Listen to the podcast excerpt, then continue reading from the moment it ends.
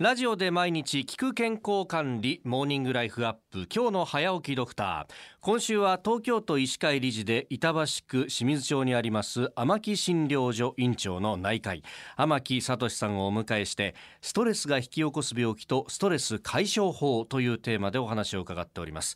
最終日今日はストレスと上手に付き合うにはどうするか。その方法を伺っていきますがうまく付き合う方法って先生、あります？ね。まずですね、ええまあええ。自分のストレスが何かということをまず気づくことが大事なんじゃないかと思います。まあ一般的に言われていることとして、まあ具体的にはですね、はい。仕事や生活環境の大きな変化、例えば転職、引退、引っ越しなどですね。はいそれとかですね、人間関係の大きな変化、まあ結婚、出産、離婚、家族の死亡、うん。まあ、こあるいはあの経済的なかなり困難な状態、まあ、収入が減ったとかですね、借金に追われると、ん。そういった、まあ、いわゆるライフイベントというものの他にですね、毎日経験する些細で慢性的に煩わしい煩わしいことですね。これもストレスになるわけです。まあ、どういうことかというと、まあ、隣でなんかいつもうるさいとかですね、はい。匂い臭いとかですね。しょっちゅう毎日のように口喧嘩するとかですね。あるいは夫婦喧嘩毎日やってるとかですね。そんなのも含めてそういうのも小さな小さな慢性的なストレスになるわけですね。まあ、そういったものがに気がつけば、はい。まあ、そのつまらない喧嘩はやめようとかですね。はい、はい。それが大事。まず逃げること、まあ、回避する。ストレスを回避する手段を考えると。いうことが大切なのではないかと思います。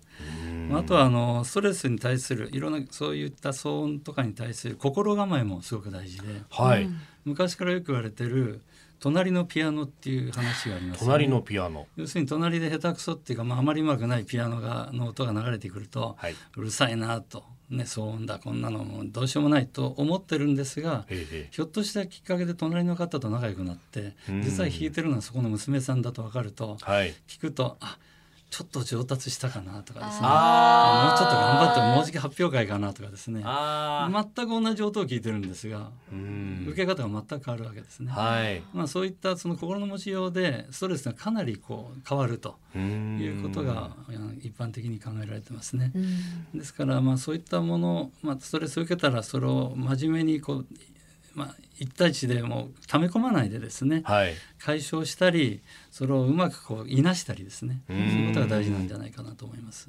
おーそっか。原因とかをこう調べることであ自分の想像とは違ったものだったりとか、はい、そういうこともあります。そういうはい。あーこれあのストレスに対するこう対応ってまあ人それぞれだし僕なんかそのストレス耐性ないなと思ったりもすることが多いんですけど。なんかこう強くする方法とかってなんかあるんですか？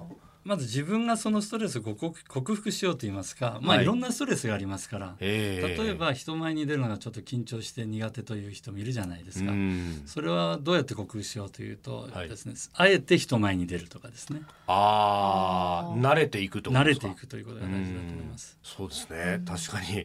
あの最初の頃は放送緊張してたけど 確かにそうですね。だんだんととっていうのはね言われてみればそうですよね。うん。ちなみにあの先生のストレス解消法って何かありますか？聞い。てみたい、今ですか？あの、はい。僕はあの自分は医者ですけれどもえ本業と全く違うことに没頭することが一つ解消法になります。でも仕事と離れるっていうこと。全く関係ないですね。例えばネットでですね楽器とか好きなんですよ。楽器が好きなのではい。世界の変わった楽器とかこう見ていてですね。ほでその間はもうそれに集中できますから、はい。まあ、世の中のことをすっかり忘れてですねうん。ずっとそれをやっていられるということでいいストレス発散になると思ってます。うーんなるほどじゃあ俺が鉄道のことをこう時々やるっていうのはあそれもそういいことなんだねそうなんですあなるほど趣味に没全く頭する違う趣味っていうのが大切だとそ思います。っかじゃあ私があのゴジラとか特撮について話すこともいいことなんですね。ああゴジラ僕も好きですよ。いいですよそれが、ね。ひょっとしたらそれが他の人のストレスになってるかもしれない 聞く方の。次回も込めて。